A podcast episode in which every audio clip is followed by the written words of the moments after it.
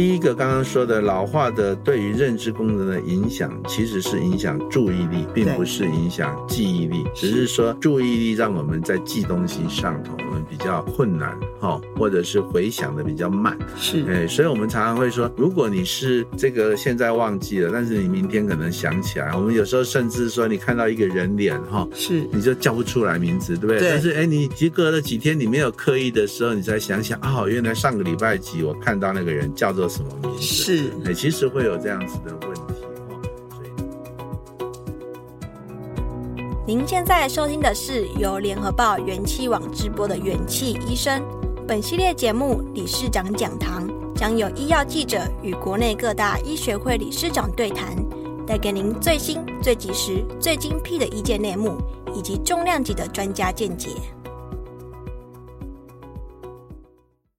各位元气医生的听众朋友，大家好，我是联合报的医药记者湘云。今天我们元气医生的 Podcast 理事长讲堂，我们邀请的来宾是台湾失智症协会理事长徐文俊医师。我们徐文俊理事长，那他也是睿智社会福利基金会的董事长，目前也担任桃园长庚纪念医院学术组的副教授及主治医师。那我们来欢迎徐理事长。好，湘云你好，各位听众朋友大家好。那那很感谢我们徐理事长今天啊来上我们的元气医生的理事长讲堂。那我事实上有做一些功课。那听说您在二零零一年的时候就啊开办了台湾第一个失智症中心。是对。那我们这个中心呢，结合了各科的像医生啦、心理师、社工师、职能治疗师，还有各管师等。那等于是啊整合整个跨团队的力量，那也让失智症的患者啊与家属他有非常啊全面性的支持。那听说您在台湾失智症协会也与协会的伙伴，我们一起来整合跨领域的力量，那为我们的失智症的患者啦、家属来发声，也来提供服务。那请问您当时开办这样的一个失智症中心，那请问一下，失智症是不是只和记忆的退化有关呢？嗯，对，这个问题很好哈。我先我先来叙述一下当时为什么要成立这个失智症中心。哈，所以因为这个会涉及到说失智这个。问题的复杂度，好，那失智症是一个这个认知退化，影响到独立生活的能力，影响到人际关系，影响到职业功能，这些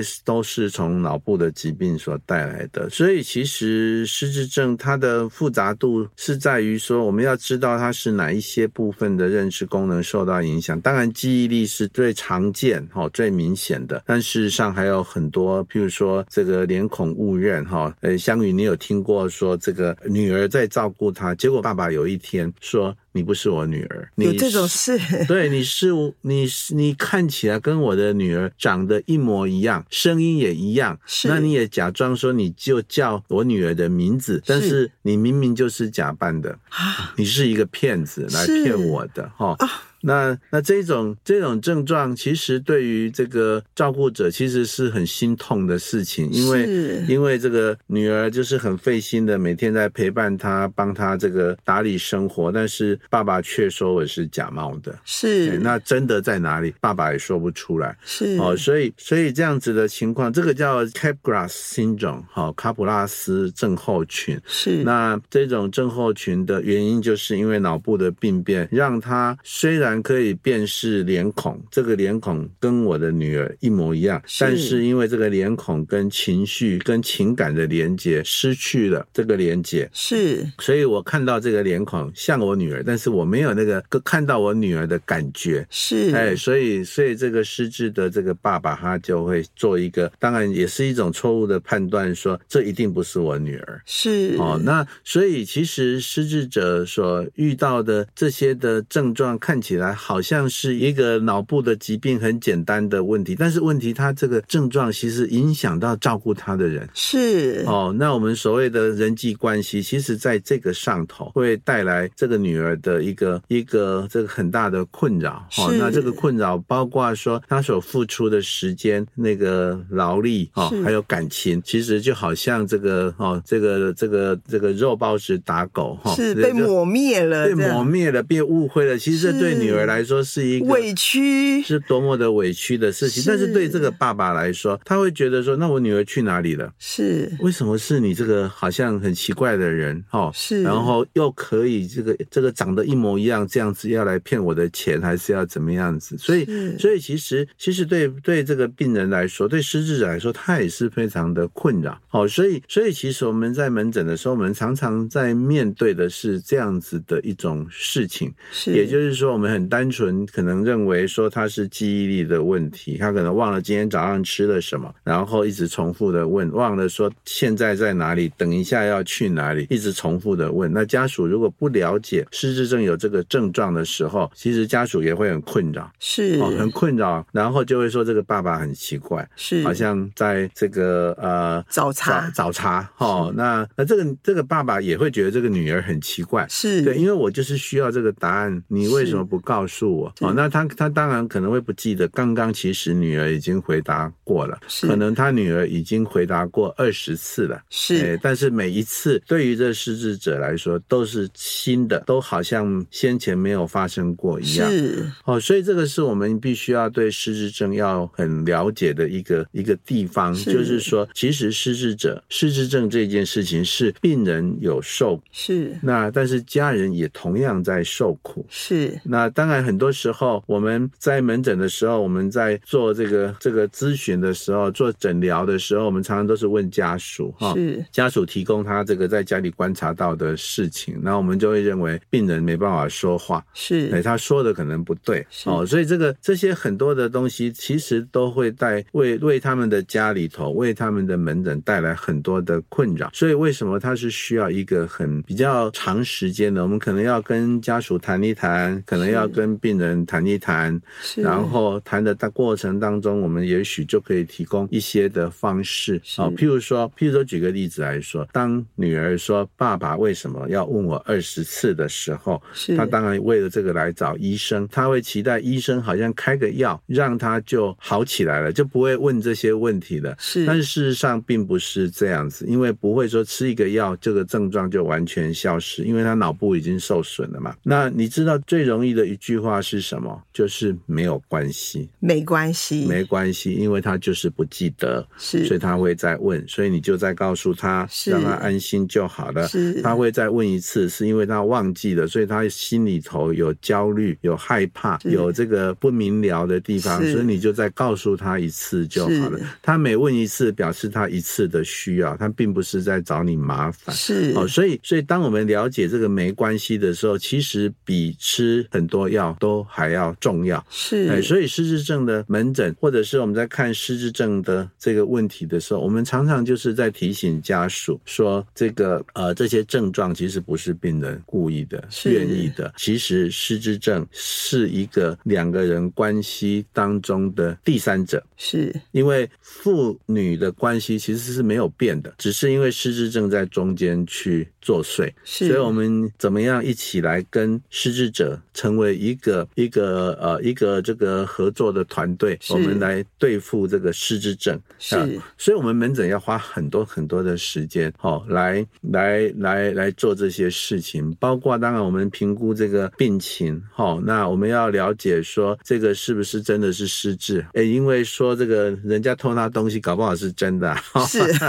也说不定。我们也不能说就就不是啊，哈。所以有些时候我们还医生或者是各管师都还要像这个这个侦探一样，我们要了解一下，因为有时候我们这个一个太多的介入，其实是因为他们有他们自己的家庭关系，哈，所以这个也是要有一个尺度才能够去做，哦，然后我们去评估这些的症状，这些的问题，它是不是真的是失智的症状？当然我们会下一个诊断，那我们会做很多的检查来了解是脑部的什么问题造成这些问题，有一些问题是可以用药物来治疗的，是，譬如说缺 B 十二，就给他补 B 十二嘛，哦，那如果是缺甲状腺素，那就给他补甲状腺素，因为这都是非常简单。但是当我们没有去做这个检查，没有想到，没有去做这个检查，那我们就忽略了这个问题，然后他就没有办法得到这个治疗，这不是很可惜的事情？哦，所以所以医师常常是在做这样子的事情。那对于对于家属来说，我们是需要去咨询他，告诉他这些的问题到底是怎么去厘清。有些时候是这个家属需要学习的，是有些有些地方其实家属是需要受到支持的，好，因为他刚刚提到我照顾的很辛苦，为什么他要误会我？无助，哎，他为什么要误会我？这个我心里很难过哦，所以这个有时候要有这样子的一个支持。那甚至失智症的这个问题呢，不不是只有照顾者跟被照顾之间的。关系其实，因为一个家庭里头的成员是非常多的，没错。好，所以这个假设女儿照顾爸爸，那哥哥是住在原地，哥哥不知道这个妹妹到底遇到了这种问题是一种困扰，因为当他打电话给爸爸的时候，爸爸都说很好啊，没有事啊，是啊，但是为什么我妹妹都会一直来跟我埋怨这些事情哦？好像变成是妹妹有问题。所以失智症还有一个层面的关系是家人跟家人之间的关系。对，那如果我们其实，在门诊也遇过了很多的这种例子，就是说，其实失智症这个最难照顾的，不是要。陪着老人家，不要让他走丢，或者是有时候他有一些事情做不好，你要帮他做。其实最困难的事情是因为家属之间的纠纷。啊，事实上是家属间的、哦、家属间的关系的出了问题，但是出问题的原因还是来自于失智症，是，比如说金钱，好照顾的这个，不管是金钱啦、劳力啦，哦，然后还有一个就是对于失智症症状的了解的不对等，就是说大家对于这个这个到底是失智的。症状还还是说并不是失智的症状，大家的理解不够。是哦，那当然这个理解包括你可能要跟着去就医医师跟你解释。哦，是，那不能你不能只有通通都只有从网络上查，因为你会看不到真正实际上的状况。那有些人根本就是不想了解，不想接受这是失智的问题。哈，所以这些家属如果有这种在对于失智症认识的差异的时候，其实他们在处理事情上头就会产生落差。那这个落差会带来这个彼此之间的一种纷争。是哦，所以。所以我们在门诊也需要来处理这一种事情啊，所以所以简单这样子来说，你就会知道，其实是其实是在失智症的一个简单的门诊，其实很难哦。这个因为这个事情非常的多，所以要用一个中心的方式，那包括心理师、社工师、个案管理师，我们甚至其实还有药师、营养师，其实都会参与在这个当中，是那那一起来处理这样子的一个事情。所以我们的目标，我们的目标不是说失智症。失智者来看诊之后，他是不是这个好起来？哈，当然很多病人都会改善，是，哎，但我们的目标是让一对这个家属或者是一群家属跟这个病人进来是很困扰的，但是隔了三个月后，他们开始会有笑容，是，哦，彼此之间他们知道如何去相处。当然看到长辈有改善，这个也是很重要。那更重要的是，即使没有改善，但是关系改善了。是，嗯、所以啊，我们的病友他事实上是一个，他每一刻都是活在当下这样子。是啊，没错啊，我们都我们都忽略了失智者，他有他自己的想法。是，哦、那我们学习活在当下，好像这个活在当下是一个我们在面对人生每一个人都要有的一种人生哲学。哈、哦，但是对于失智者，他其实也是一样，是，他还是一个活的人。人哈，他需要活在当下，或者是我们要陪着他活在当下。其实对照顾者也会是这样子的。这个我们有机会后面可以再来说，是如何我们活在当下，我们过好每一个每一分钟每一秒钟，这个是很重要的。真的。那想请教一下，就是说和一般的老化过程，那不晓得说市政它会有哪些的差异？那民众怎么知道就是自己的记忆啊、呃，就是说退化？那到底这个是失智呢，还是只是单纯？老了这样，没错，这个都是常有的问题啦哈。那呃，其实老化大概有几个特点哈。那我说的这些特点就会跟失智是有差异的。等一下可以再来把失智说一次。其实老化就是因为我们随着年纪的这个增长，我们的身体的器官哈，慢慢的功能会退步，包括说我们的骨关节哦、肌肉，那还有心肺功能，这些其实都会随着年纪变大而变差哦，那我们的脑部的功能也会随着老化会变得比较功能上比较差一点哈。那不过我们如果就失智症，它是一个脑部的疾病带来失智呃认知功能的障碍的这样子的一个定义来说，其实老化所带来认知功能的变化，其实只有两个，好，是比较明显的。第一个就是我们的注意力会比较差，哦，所以注意力比较差，就是我们可能原来可以关注一次同一时间可以关注十件事情，哦，但是我们可能变成只能关注八件事或五件事，哦，那这个时候你没办法关注到的事情，你可能一时之间你会忘记了。所以我们常常会认为啊，不管这个叫遗忘还是健忘，但是这种注意力的这种不记得，其实不一定就是这个失忆，哦，那常常这一点会被误会，但是其实它的原因是注意力变差。是，哎，那那其实我们日常生活也常常会有一些注意力变差的状况，譬如说这个，呃，昨天去忘年会嘛，哈，所以喝了很多酒，这个回来是被抬回来的，哈，是，所以你这个第二天早上起来的时候，你一定觉得头昏昏、脑顿顿的，哦，那个那个就是一种注意力的问题，是，那那个时候其实脑袋其实不太能够运作，哈，当然那个是比较严重的问题，但是老人家的话，你可以用这样子来想象，哦，那还感冒的时候也会啊，对不对？我们吃了感冒药之后也会头昏昏的。那那第一个刚刚说的老化的对于认知功能的影响，其实是影响注意力，并不是影响记忆力，只是说注意力让我们在记东西上头我们比较困难，哈，或者是回想的比较慢，是，哎，所以我们常常会说，如果你是这个现在忘记了，但是你明天可能想起来，我们有时候甚至说你看到一个人脸，哈，是，你就叫不出来名字，对不对？对，但是哎，你其实隔了几天，你没有刻意的时候，你才想想，哦，原来上个礼拜几我看到那个人叫做什么名字，是，哎，其实会有这样子的问题，哈，所以那个是是一种注意力的关系。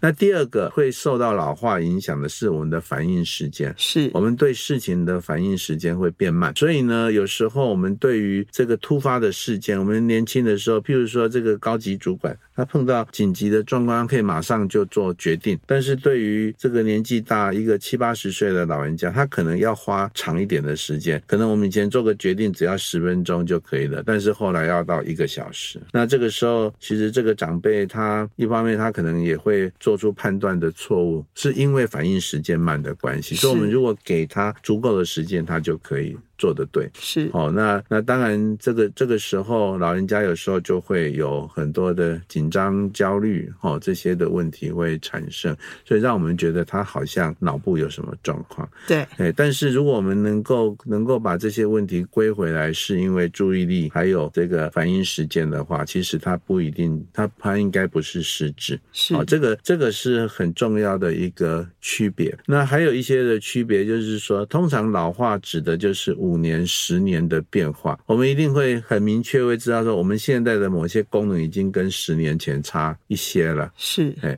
所以八十岁跟七十岁会差一点，哦，那七十岁会比六十岁差一点。像这样长时间的，通常我们会归在比较是老化。是，但是失智不一样，因为失智是一种疾病所带来的问题，哈，所以基本上失智的问题会有时候是三个月就会有明显的差别，哈，半年、一年，就是说这种。退步，你如果跟半年前比，你跟这个这个一年前比，就有明显的差异的时候，我们就会说，那这个比较像是失智，哦，所以所以它变化的这个速度是这样子。那那还有一些差别，记忆力，以记忆力来说，刚刚说的记忆力是可以回想嘛，哈，对，老化的记忆力的问题是可以回想，那失智的记忆力的问题，尤其是阿兹海默症的问题，他会，你会，他会是你跟他说了以后，然后你等一下问他，好像这事情没有发生过是哦，那那这样的话就是很严重，比较严重的问题，就是说这个事情好像没有发生过一样。所以我们有一句话是这样说：如果你记得你忘了什么，是那比较没有关系。是，但是你如果你忘记了你忘了什么，就是人家问你这个事情，你真的是好像没有发生过，那是确确实就是有问题。哦，是。那那还有一些的话，就是像语言功能，语言功能在老化的过程。程当中，语言功能常常它是会慢慢的改善的，是，好，就是会慢慢的进步的。其实我们用的词汇，我们用的这个这个深度，哈，其实会会进步的，因为随着智慧的增长，哈，所以会进步。但是失智症的语言呢，其实功能它是会越来越差，而且常常会是在记忆力之后，是，也就是说你注意到他记忆力有问题，那隔了一两年，他可能开始语言能力就会变差了，是，譬如说他用的字会变少，它里面的内容变少，是。哦，或者甚至他就听不懂你在说什么，是。哦，那这种听不懂不是听力的问题，那我们给他装助听器之后，他还是不没有办法理解，哦，那那这个时候其实就会带来这个人际关系的问题嘛，啊，就是你说无法沟通那样，无法沟通啊，所以我们常常提醒这个儿女说，当你哪一天跟你爸爸说，你说什么我都听不懂，或者是说我说什么你都听不懂的时候，那其实他的语言功能可能是退步了。尤其是我们去注，如果有去关注到，因为语言功能跟听力常常是被混在一起哈，那听力的问题也很常就老人家常常发生，哎，但是我们听力有一些弥补的方式嘛，哈，譬如说就是扩音器啦，这个助听器啦，文字啦，用写的啦，哈，或者是只好在他耳朵旁边说啊，是，哎，那如果说这些问题我们去尝试的时候，他还是做不好，那还是听不懂，还是不理解的时候，那当然他有可能是他有开始有失语症了。是，哦，所以所以这些问题也是也是需要关注，常其实常常会被忽略掉。是，我们常常遇到的是，老实说是老人家会先说他自己有问题，是，那久了以后，因为因为儿女呢也不不太觉得这个很重要，也可能觉得太轻微了，这很难说啊，你为什么就觉得你失智？是，但是隔但是久了以后，一方面这个长辈他可能因为说了很多次嘛，对，还有时候还被念被骂，对，他就不说了。哈，是。那第二个，他可能发现说他真的有变差，怕他说了以后儿女会会担心。是。哦，那第三个就是他干脆就放弃说了。是。然后最后就是就是怎么样，他不会说。是。哦，然后再过来就是他不认为他自己有问题，失去了病视感，他就不说了。哦，所以所以其实我们要跟长辈处理这样子的事情，就是要尽早开始。是。尽早开始。是。哎，那想想请教一下，就是说，那刚刚也您有提到说失智症里面是有阿兹海默症嘛？那除了阿兹海默症以外，那还有什么啊？其他的类型，像啊，其他的原因，其他的类型。好啊，呃，就是呃，我们常常会用这个阿兹海默症当代表哈，因为它就是最常见，是哦，大概所有的失智症当中，老年型的哈，就是老老年型指的是六十五岁以上才发病的，那有六成是阿兹海默症，是哦，所以算是多哈，但是还是有四成不是阿兹海默症，但是我们常常用阿兹海默症来代替。那因为种类非常的多，那第二常见的是血管型的失智症。那血管型的失智症指的就是因为这个中风所引起的。哦，那血管型的失智症大概是占这个百分之二三十啦。哈。但二三十不是说这个三十 percent 再加上阿兹海默症六十 percent，然后九十 percent 都是这两个造成的。其实不是这样，因为失智症的病人通常都年纪比较大，那不论是中风或阿兹海默症，又跟年纪大有关系，所以年纪越长的时候，他们越容易发生。所以其实这个三十 percent 跟六十 percent 当中，其实有蛮多部分是两个都有。是哦，所以不管是哪一个先，哪一个后，哦，所以但是我们如果按照去去看这个人口的话，六十六十五岁以上，大概有三十 percent 是血管型的失智症，那两个加起来大概是八十 percent 了。是哦，那另外比较少见的，像路易体失智症啦，像刚刚有提到一些像这个 B 十二叶酸那个甲状腺的素的缺乏，是。哦，那那偶尔还会遇到这个脑部长肿瘤哦，或者是硬脑膜下出血、水脑症，哦，那这些这些我们刚刚提的这些可以用手术治疗，可以可以补充这个药呃补充这些元素的这种问题，我们叫可逆型的失智症，是，也就是说，不是所有的失智症都是一会一直恶化下去，因为你知道找到这些原因，我们就会说，哎呀，恭喜啊，因为这个就是只要给他治疗哦，能够开刀的把它开掉，如果缺什么给他补什么，那有时候他的失智症就会改善很多哦。那这个大概占百分之十左右。是，那所谓中风也分大中风、小中风嘛，就是那种小血管的塞住也是有可能影响影响我们的认知功能或记忆的嘛。对，没错，没错。所以这个这个血管型的失智症是因为湘云所说的这个部分，所以血管型失智症变得很复杂，是，然后种类非常的多哦，就不是我们所想象那种啊，什么四肢不能动，没有办法微笑，不是只有那一种那，不是只有那那种，当然也可能会嘛，哈，因为你大的中风，然后影响到我们的大脑皮质，其实我们的大部分的认知功能都跟我们大脑皮质有关系，表面的那个细胞，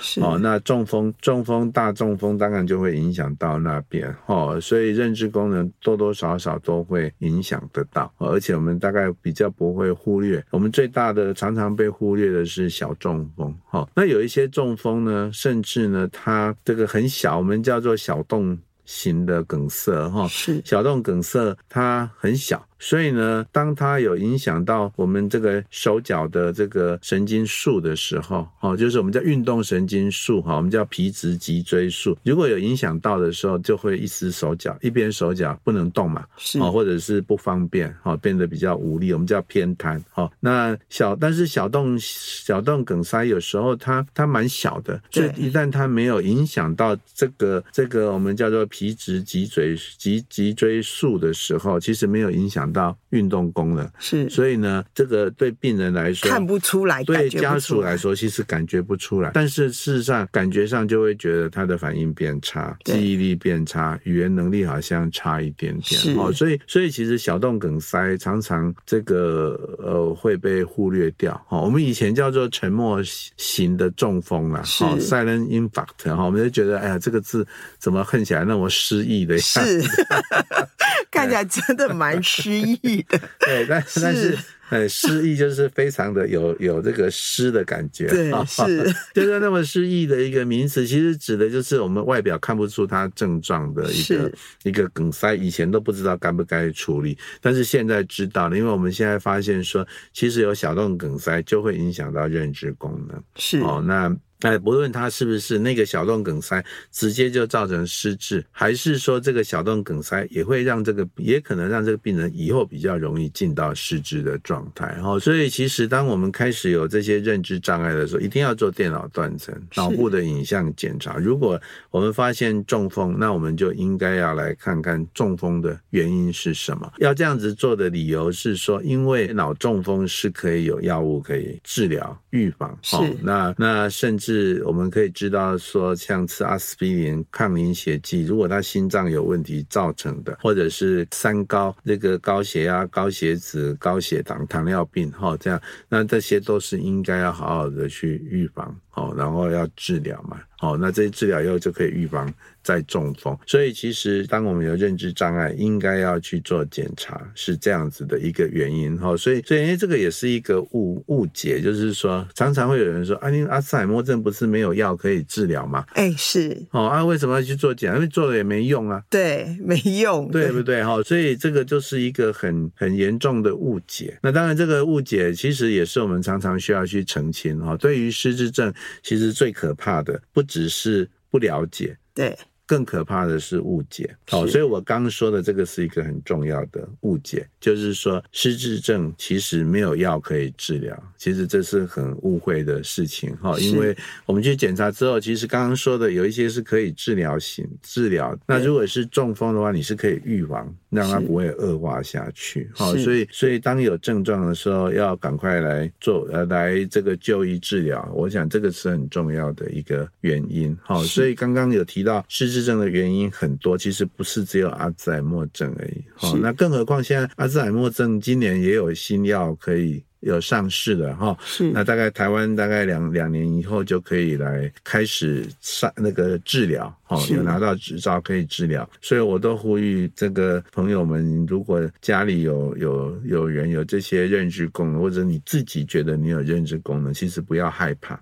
是不要误会，是然后不要害怕，其实要去好好的来面对这个症状。其实我们可以很努力的找出可以治疗的部分，那可以很努力找出可以预防恶化的部分。是，那这个我觉得这样，我们对于还有我们可以了解这个失智这些这些认知障碍会对我们跟人的关系的改变，是我们能够理解了以后，我们就可以预防，我们可以来对抗失智症带来的人际关系的一种变化。其实我们要克服这个问题，是要早一点理解失智症，早一点诊断失智，然后用正确的态度去面对。是哦，原来是这样。那想请问一下，就是说，如果我今天怀疑自己的家人，或者是说啊、呃，就是说，或者啊、呃，自己可能有失智症，那到底应该要去看哪一科呢？那看诊前有没有该做哪些准备？或者说，像医生啊，会希望我们病患啊、病患家人来提供哪些的资讯呢？嗯，呃，这个问题也很重要，因为刚刚有提到，其实一定要就医，早一点诊断，哦，不是说。诊断出啊这个问这个问题，反正没办法治疗，就不不去诊断。事实上有很多是需要做的。那因为这是一个脑部的疾病所带来的问题哈，所以所以第一个我们建议是要看神经科或者是精神科医师哈。那尤其是在精神科医师，因为可以做核磁共振，可以做很多这个鉴别诊断。那这些科别其实对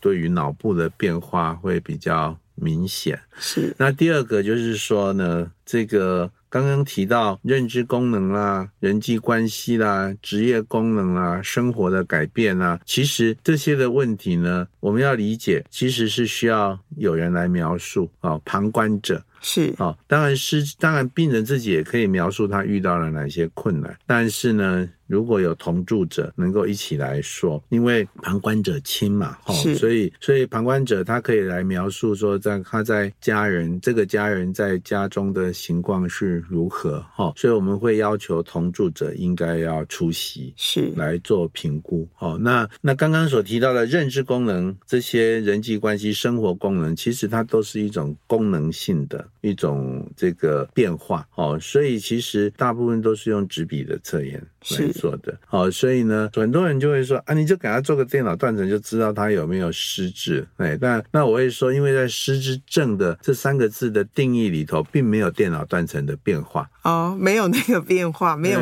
没没有没有电脑断层可以定义的，因为我们说他的认知功能变差，是不是记忆力差？对，是不是记忆力差就要考试啊？考记忆力啊？是不？是语言功能差，就是要跟病人对话嘛，哦，然后是不是认路？是、嗯、这个空间不好，那就要问家属他有没有迷路过啦，家里的空间的摆设有没有问题啦？是，哎，所以这些都是一种要用纸笔式电脑断层，不是没有价值，但是电脑断层或者是核磁共振没有办法照了电脑断层知道他有没有失智。哦，但是当病人我们知道他有失智的以后，我们就会做影像检查。然后抽血嘛，哈，刚刚有提到抽血，那做影像检查就会看看脑部有什么变化，可不可以来解释这些的症状？哦，比如说他记忆力不好。是哦，那看看会不会是有硬脑膜下出血、脑瘤，会不会有中风，对不对？哈，过去的这个陈旧性的中中风，这个都会做影像可以有帮助，可以帮助我们理解他认知功能退步的原因。哎，但是他没有办法帮助我们去理解他有没有认知功能退化。好，这两个是不同的。哎，所以所谓的预备，就是要预备我在遇到了哪些的症状，然后家属他观察到这一位病人他。不论是在家中，当然在职场上也是很重要了。好，那那如果可以的话，如果年轻型的失智症，指的六十五岁以前发病的这些失智者，他也可以把他职场的同事带来了，那了解他在职场上遇到什么困难，因为这个很重要。就是说，我们对于认知功能的需求，其实在我们工作上是比较高的。是，哎，那我们回到家就是当那个沙发马铃薯嘛。是，这个呃，就是不需要太多认知功能就可以。以当马铃薯。是，对，当马铃薯不需要认知功能。是，所以家人常常回到家里头，其实的那个认知表现其实少了很多。哈是，哎，当然要很严重的时候，在家中也可以观察得到，对不对？你你明明就是应该要穿衣服出来，你没穿出来，哈，那这样子的表现，当然就是很大的改变。那是，但是一些轻微的改变，其实在职场比较容易发生。哦，所以所以就是要带来足够的资讯。哦，然后再过来就是说，如果你有一些病史是在别的医院，也要告知嘛。哈，如果说你在长庚医院看，但是你先前你都在台北荣总，不论是手术什么的，其实对医师来说，他没有办法知道。是，哦，所以要提供足够的病史的资料。是，那这样的话，我们就可以来做一个完整的评估。是，那请问一下，市政有没有可以啊预防的方法呢？就是对这个很好哈。那呃，正好哦，这个这个这个很神奇啦哈，因为因为这个阿兹海默症跟血管型的失智症是两个加起来就是大概百分之八十的失智症的原因嘛，齁，那所以呢，这两个都跟我们三高有关系，齁，三高刚刚提到了高血压、高血脂，然后高血糖、糖尿病，齁，所以这三高一定要检查，齁，我们甚至都觉得四十岁以上的人都应该要要有过这样子的记录，齁，那如果血压比较容易量，血压应该要常常去量。哦，尤其是你如果觉得会不舒服的时候，那三高去检查，然后有问题的话，那就要治疗。是，那这个都可以预防阿兹海默症的发生跟恶化。哦，当然也可以预防这个血管型失智症的发生跟恶化。哦，所以这个是很重要。哈，那那还有一个预防就是我们所谓的三动。哦，对于失智症来说，我们是希望脑部的这个脑神经细胞需要受到刺激。是，刺激就你要用它。哦，是，就是这个就是用进。然后废退，那你用它就会进步。三动指的是动作的动吗？还是啊？好，还是脑洞的动？是，对对对对，是在讲脑雾，现在想到脑洞。是，所以三动是指的是 三动指的是运动，是互哎那个脑动啊，然后互动啊。那运动当然就是身体动嘛。好，那当然要看年纪的这个差别，年轻一点的当然可以比较多的哦。活动运动哈，是。那我们说六十五岁以前，你应该要做这个三三三哈，这个 呃一天一个礼拜三次。好，然后一次要三十分钟以上，然后心跳持续要一百三，哦，那那个达到三十分钟，这是有氧运动的这个哦这个标准。那六十五岁以上其实不一定真的要三三三，是。那但是但是你的固定的身体的活动，然后有心肺的活动，哦，就是你走路你要能够会到会喘，好，呼吸会加快，心跳加快的这种运动。那七十五岁以上，我们就会认为说只要有动就好了。是哦，但是不能不动，不动就会出事情。是，那脑动的话就，就当然脑动相对于身体的活动会比较轻回一点哈。是，但是我们要动脑，包括说我们可能看书啦，我们这个 打牌啊，哦，那那打麻将哦，应该也不错哦。但是哦，那不要论。不要赌钱这样子，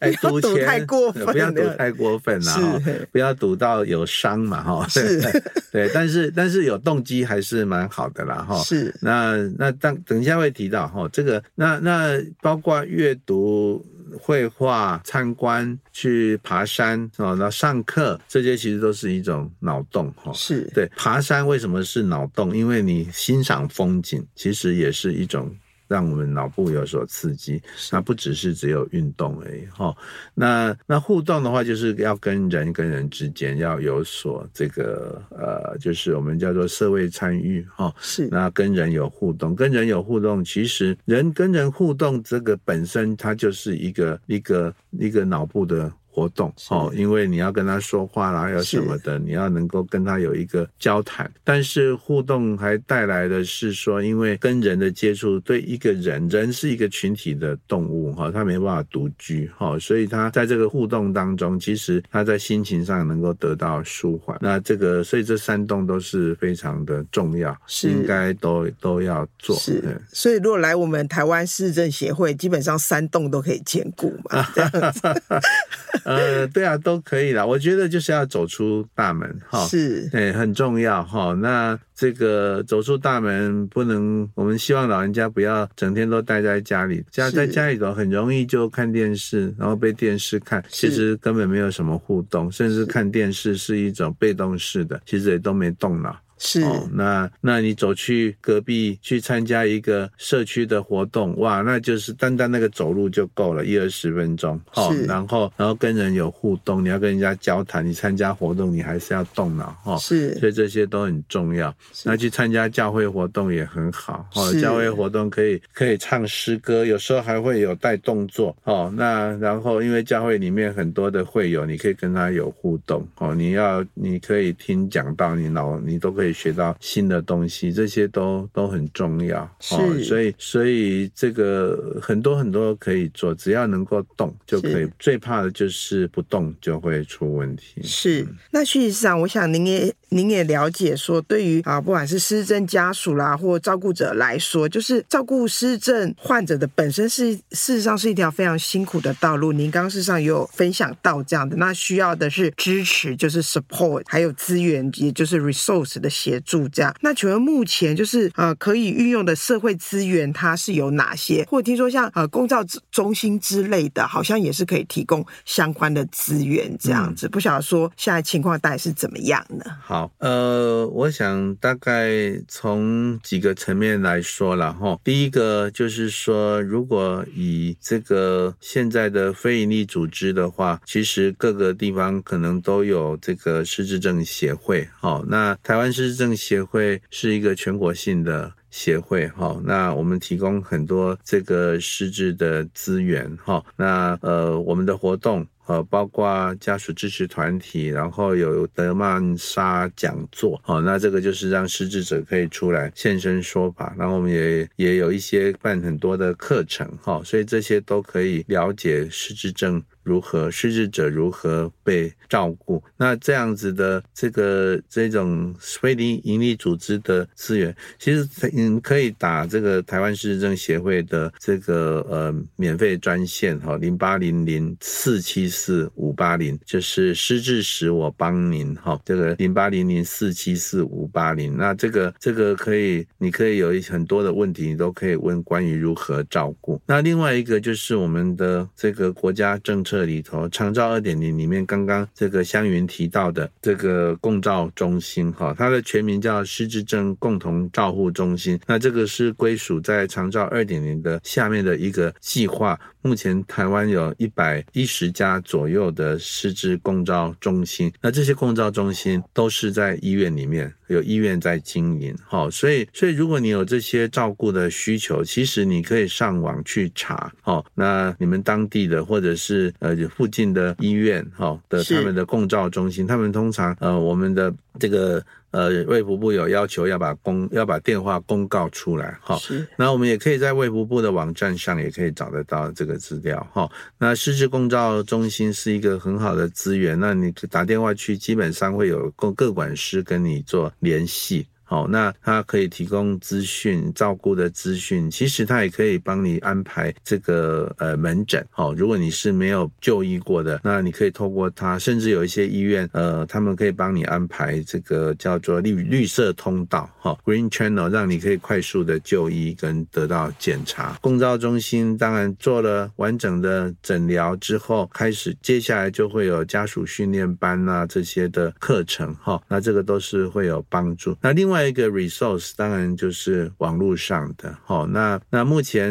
呃国建署它有一个网站，就是失智症资源中心，好，然后呃卫福部的长照司下面也有一个失智症专区，那劳动部其实也有，哈，是劳动部也有一个失智症就业服务的专区，哈，就是对于年轻型的失智者，如果还在工作或者是想要工作，其实可以进到那个网站去查到很多资料。那那另外，呃，就是各个呃县市的卫生局。好，那因为目前已经把这个失智症的业务都归在卫生局，哦，所以不论是从长照科啦，或者是健健康促进科，哈，要看每一个县市它的归属是哪一个科，可以打电话去询问。那它的网络上应该也都可以查得到这些的资料。另外一个就是家庭照顾者总会，好，那呃，台湾这个叫家总，哈，所以家总其实它也有一个资讯的，那它有一个咨询的专线，哈，所以可以可以把它打打在 Podcast 的里头，哈，是。那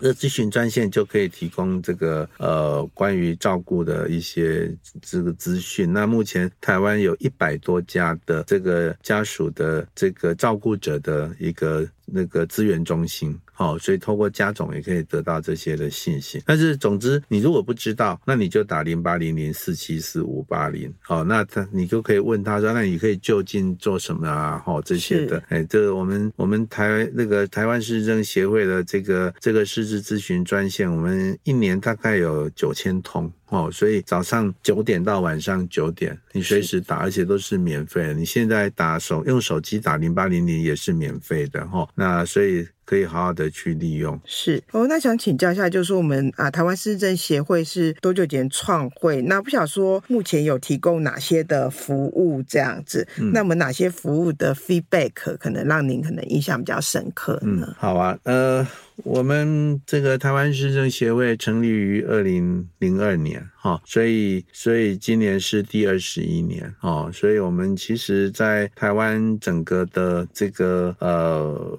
很多我们部件很多的资源，主要是我们建立这个很多创新的的的业务啦，哈，包括呃可能呃有人有听过叫睿智学堂，哈，那睿智学堂是一个失智者的一种认知促进。的活动是那那当时我们因为就在台湾大概呃有有辅导大概最多到六十几个地方哈有瑞智学堂。那后来因为各个政府都已经这个开始自己有在做了哈也改变了名字。但是这些的失智者的这些认知促进活动其实很多都是当时我们台湾失智症协会所带出来的。好那另外就是睿智互助家好那目前是在。这个台北市的民生东路，那睿智互助家庭其实他的想法就是说，我们让这个家属带着失智者。一起到这个地方来活动，所以所谓的互助那个两个字的意思，其实是让家属跟家属之间能够产生连结，互相的帮忙。哎，所以有时候这个五六个家庭、十几个家庭，他们就聚在一起，那那一起决定要做什么活动，那他们其实就是家属自己可以活动，然后也可以有失智者的活动。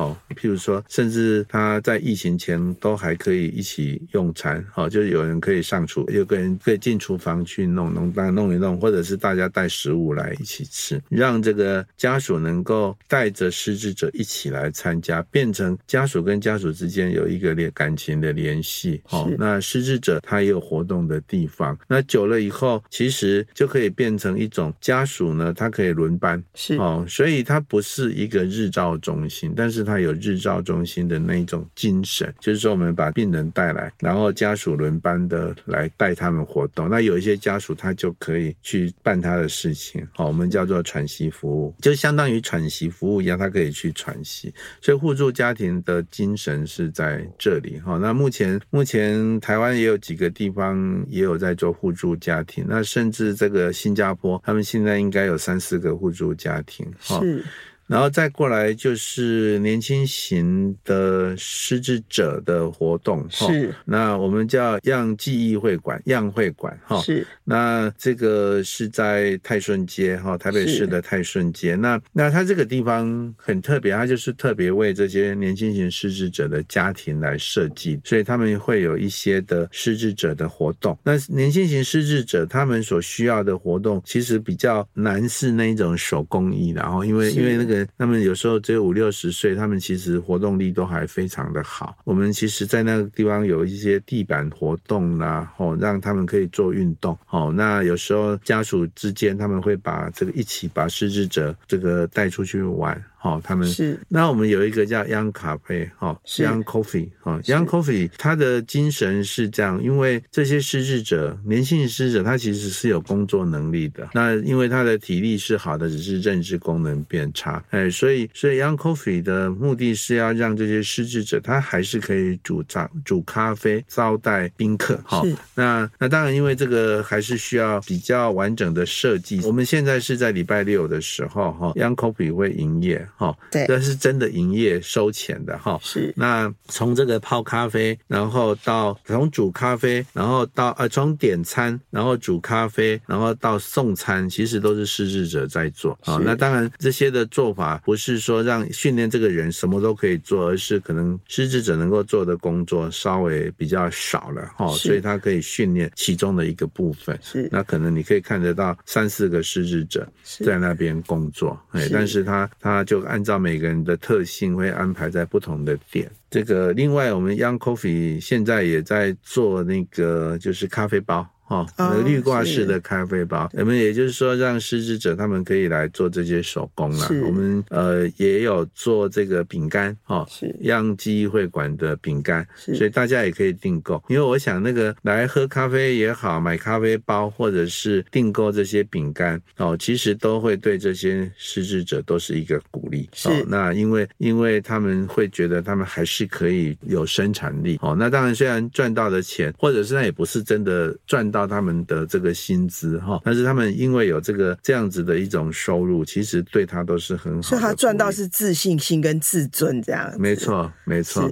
没错，哦，所以所以当然他有赚到的，就是就是把咖啡煮出来这件事情的成就感，对不对？就非常的棒了，哈。是。那我们也会有这个失智者的咨询顾问小组，哈。所以所以可能这个也是在呈现说，刚刚说失智者可以煮咖啡啊，是。哦，那那事实上有很多的失智者状况都还蛮好的，是。身体健康，然后他还可以表达，哦，那所以。这个咨询小组本身，我们大概就是顾问小组哈，我们大概每个月会开一次会，那他们可能就是这个做读书会啦，或或者是可以讨论一些议题啦，然后我们甚至就是带着他们到台湾各个地方去演讲，好，这些失智者有一些是可以演讲的，哦，然后我们譬如说今年的九月的这个呃二零二三年哈九月的这个国际失智症月，我们在松烟就有这个场。有这个活动，我们就是就是让失智者去带活动。我们大概大概安排了呃十个左右吧，十个时段左右哈，包括怎么煮东西啦什么的哈，这些的还有手工艺哈，都让失智者去带民众是做这些事情。哦，所以失智者当老师，是，所以这个也就是，其实我们鼓励失智者一定要站出来，是，要能够这个表达他们的心声，也可以展现他们的能力，让大家知道说，原来失智的也没有关系，失智的还是可以做很多的事情。哈，我们还有这个会跳舞的失智者白老师，哦，还有这个会画画的，是，哎，所以这个送烟的时候，他也帮忙就是教大家画画，哈，是，那这个都是。很重要，就是咨询咨询这个顾问小组。那在政策倡议的部分的话，有没有就是说，因为我知道我们台湾市政协会上对政策倡议事实上这部分也是花了蛮多的心思跟努力的，这样是是是是。呃，政策上头，我们大概比较大家可能呃比较熟悉的就是这个呃政策纲领哈。那我们在二零一三年的时候，我们其实就为卫福部拟了一个这个失智症防治照护政策纲领哈。那那当时也也透过卫福部来公告哈，所以所以我们。台湾其实是全球第十三个国家有这个全国性的政策，失智症的政策的国家。哇，那蛮不容易的。对，那二零一六年，因为这个呃 WHO 呃世界卫生组织他们公告了一个叫做全球的失智症政策纲领哈，呃行动计划，所以我们也就呃按照那样子，我们把政策纲领又在做修改，哎，所以现在的版本是失智症政策纲领二点零。好，那正好那个修改公告又跟长照二点零正好时间是碰在一起，然后所以所以当时。这样子的影响就变成让我们在这个台湾的失智症的服务，我们从以前的六十五岁提早到五十岁，哎，那我们也成立了这个共照中心的计划，哦，所以这个都跟我们他打在做这些努力有关系。那我们也做这个金融的这个这个倡议，哈，所以这个防诈骗当然我们都知道很重要，但是一个失智症友善银行跟失智症友善的金融政策。这个其实也是我们在推的哈，所以大家可以看到，就现在的银行局其实对于不只是高龄者，他们对失智者的一个公平对待原则，现在都出来了哈。那这是很重要。那另外，我们也也倡议这个失智者的就业服务。好，那刚刚有提到劳动部有这个失智就业服务的一个一个专区。好，那我们 TADA 所做的就是让这个呃到各个职场去做做做演讲推动。哎，所以单单这个到今年，我们已经去了八十几个职场，哦，那我们那个所谓的失智友善职场，就是大家要对失智症要有所认识，正确的认识。当然从预防开始，但是一旦失智者，一旦他我们的同仁发生了失智的问题的时候，我们怎么去接纳他、对待他，其实这是非常重要的。我们不会因为你失智了，你就赶快要离开职场，哦，那这个是是友善职场很重要的一个。精神。那想请教一下理事长，就说因为啊，我们失智症的照顾事实上是一个身心灵全方位的嘛。那这一方面的话啊，就是呃，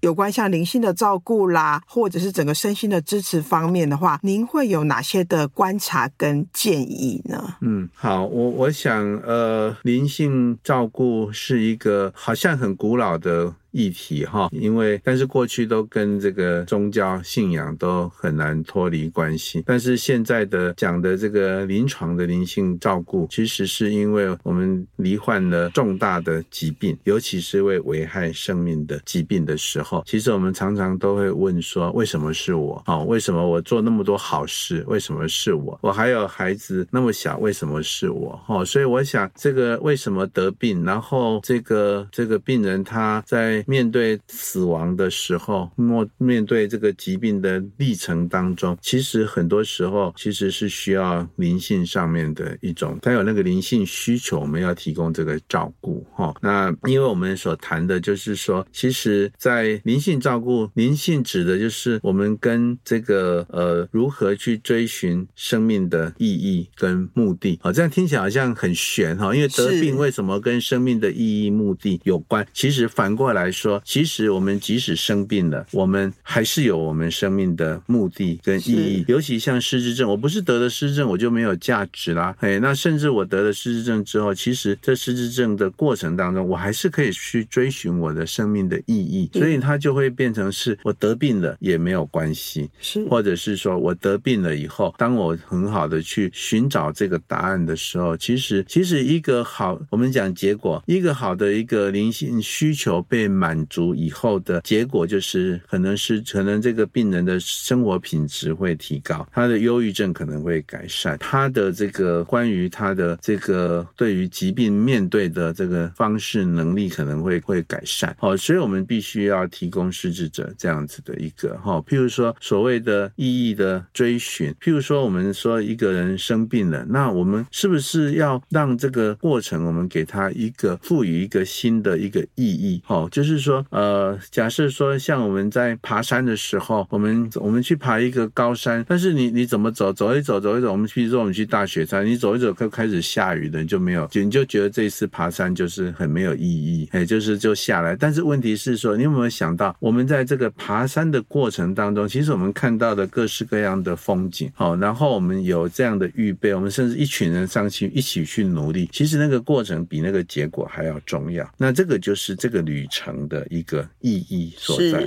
哦，那它的目的就不是在于我有没有到达那个目的地。我们得了一个重病，甚至得了失智症之后，是我们的人生的目的，并没有因为得到了失智就消失了。是，哎，甚至我们在把这些的各个各式各样的人，呃，他们在面对失智的时候，他们对于这些意义的追求，我们来分享他们的这个方式的时候，其实都可以帮助这些失智者、失智家庭。好，譬如说，我们以失智家庭来说，其实有一些的家庭，他们在面对失智的这个这个妈妈的时候，其实家人他们就会发现说，因为他们要一起合作，一起来帮助这个妈妈的时候，他们之间的联系就增加了，他们之间的关系必须要先改善，是哦，那才能够一起去照顾这个妈妈。所以失智症这件事情是很有意义。哦，那大家透过大家在家人之间的一种重新建立关系，重新建立关系是做什么？饶恕、被饶恕、爱与被爱，就是这样子的一种过程当中。因为我们在讲这个这个安宁的时候，会有安宁的灵性照顾，叫做四道人生。哈，是，其实道歉、道爱、道呃道谢、道别。哈，那这些的四道人生，其实就是在讲人的关系，我们怎么样再把它重建起来？哈，是。那那但是讲灵性照顾，其实不应该也不要只有在安宁的时候才谈。好，所以我们在谈失智症的时候，其实我们都要在一开始的时候就要来做预备，灵性照顾的这个。好，那那失智者也是一样，在走这个路的时候，我们就是叫做这个是一个路程。这个路程我们如何能够还是可以充满盼望？因为虽然道路是崎岖的，虽然困难是有的，但是我们如何去面对？那就是我们要去去学习在灵性上能够跟家人产生关系。哦，那灵性其实还谈了刚刚提到灵性的定义，一个就是就是生命的意义跟目的的追寻，好，这个答案的追寻。第二个其实是连结，是跟家人的关系、跟朋友的关系、跟社区的关系。然后还有一个就是跟大自然、跟至高者的关系。有些时候的答案是要来自于至高者，就是说，就看你我们的信仰是什么。如果你是信仰这个上帝的，那我们跟上帝的关系是什么？其实基督徒在面对这些问题，也许他会跟神说：“为什么我会得到这个疾病？”但是圣经里面就会说，其实每一件事情都有它的意义所在，所以要去追寻这样子的事情。好，所以当这个问题能够解决，或者是能够把这个连接重新建立的时候，那其实他这个病人他会得到灵性平安，或者说这个家庭。好，所以回到我刚刚说的，当这个家人之间的关系重建了以后，透过饶恕、被饶恕、爱与被爱这些过程，其实我们是在重新塑造这个关系。那这个关系被重塑之后，关系变好了，其实失智症的问题它可以被解决。解决不是说病好了，而是这个解决是大家可以认定到说，哦，原来失智症它的意义是让我们全家能够凝聚在一起。所以失智者最后，我们从来不会觉得说一个八十岁的老人家因为做灵性照顾，他就会活到一百二十岁。所以灵性的目的不是在这里让他不会走，而是在而是在这个路程当中，我们怎么样能够过得很快乐？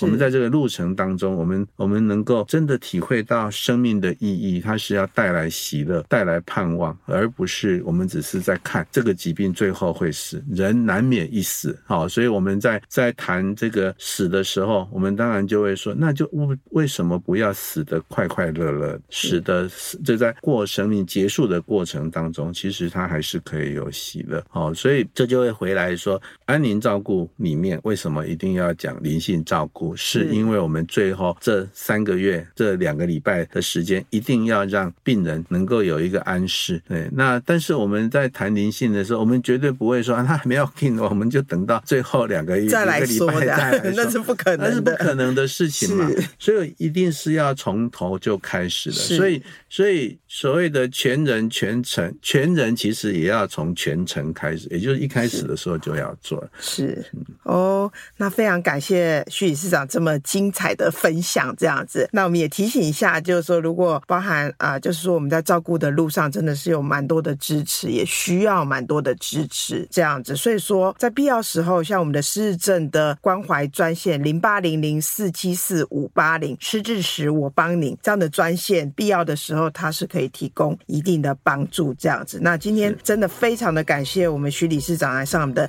元气医生理事长讲堂。谢谢徐理事长，谢谢，谢谢，谢谢。感谢各位收听。如果喜欢这集内容，您可以在元气网医生频道重听本集节目，并阅读精彩报道。也记得订阅我们，留下好评，或是留言告诉我们您的想法。